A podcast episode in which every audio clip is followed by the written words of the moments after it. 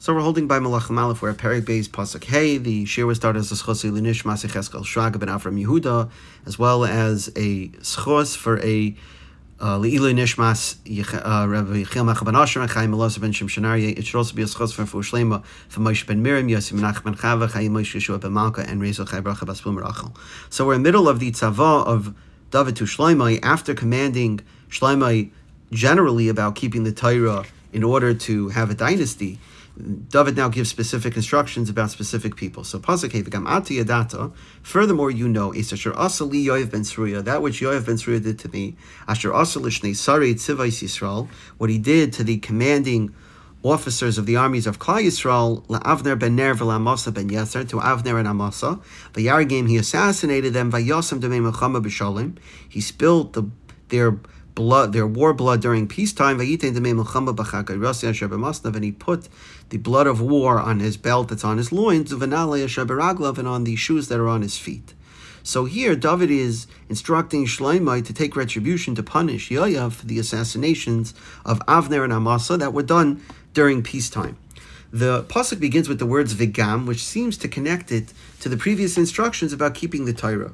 So, what does the retribution here of Yoav, and we'll see the reward to Barzillai and the punishment to Shimi. What does that have to do with the general idea of keeping the Torah and not diverting it anyway from the what was written in the Torah of Moshe Rabbeinu? So the Radak says that after commanding Shlomo to keep the Torah, David's now telling Shlomo that just as important or, or in line with that is you have to establish mishpat. There has to be reward for those that follow the malchus and punishment for those that go against it. And so, in line with that idea is punish Yoya for going against the malchus, punish Shimi for going against the malchus, and reward Barzillai and his children for uh, for honoring the malchus. The Malbim says that David is telling Shloimeh that after I just told you, don't divert in any way from what it says in the Torah of Moshe Rabbeinu, but there are places and circumstances where it is appropriate for you to divert exactly from what it's written in the Torah.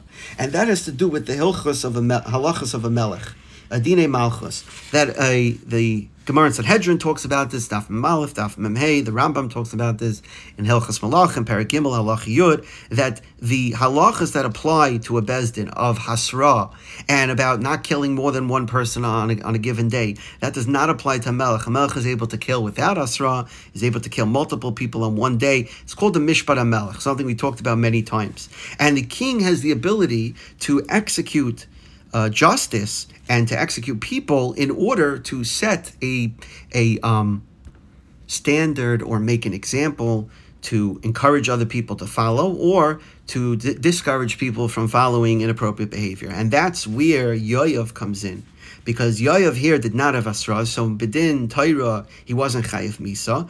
But David is telling him, even though I told you not to divert, this is a circumstance where you need to use the Mishpat HaMelech and execute him because you need to uh, discourage people from following Yoyov's behavior, which was uh, against the Malchus, against the tzivoy of, of David.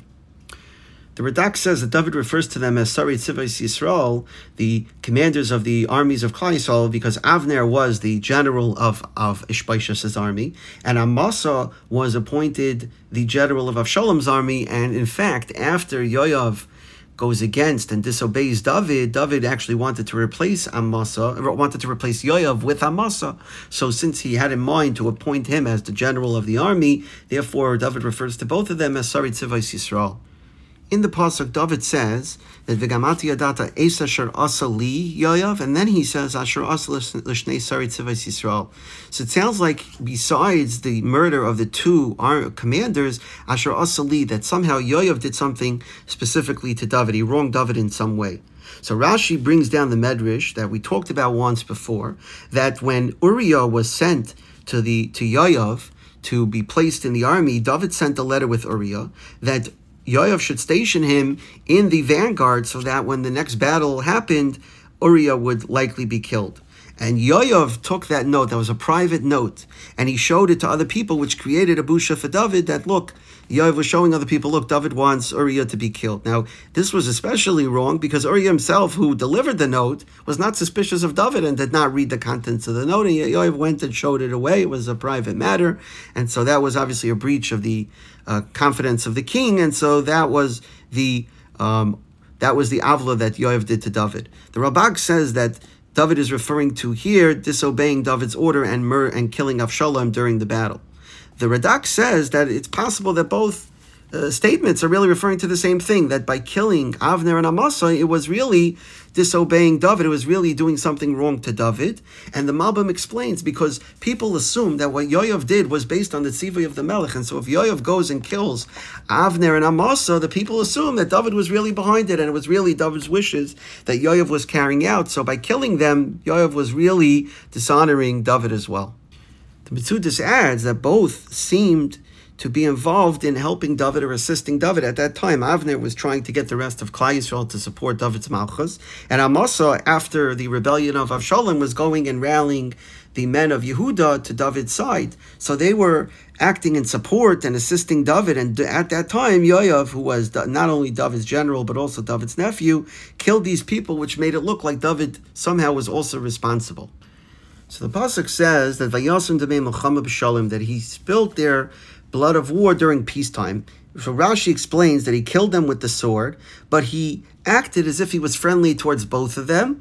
He tried to um, uh, embrace Amasa and as well as Avner, he tried to show him how to do Yibum, both acting like he was friendly towards them and then stabbing them, well, figuratively stabbing them in the back, but killing both of them with his sword by while acting as if he was friendly towards them. The pasuk ends off, "Vayiten b'chagayros He placed their blood of war and, on his belt and ubenale sheberaglav and on the shoes on his feet. So hinting at the two ways that he killed Avner and Amasa. So Avner was killed, as I mentioned a moment ago, by acting as if he wanted to know how someone without any arms does yiba, uh, does chalitza.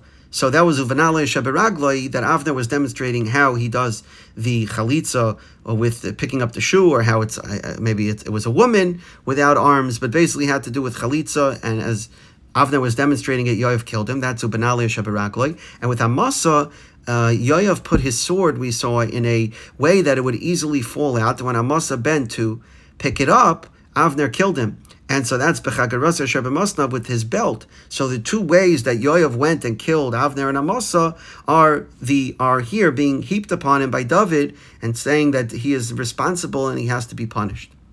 Although it looks like David is taking revenge against uh, against the Yoav, the Rashi brings down the Medrash that David's motivation was really kindness towards Yoav. He wanted Yoav to be punished in this world so that he would be zeichet to a full chelek in Olam Haba.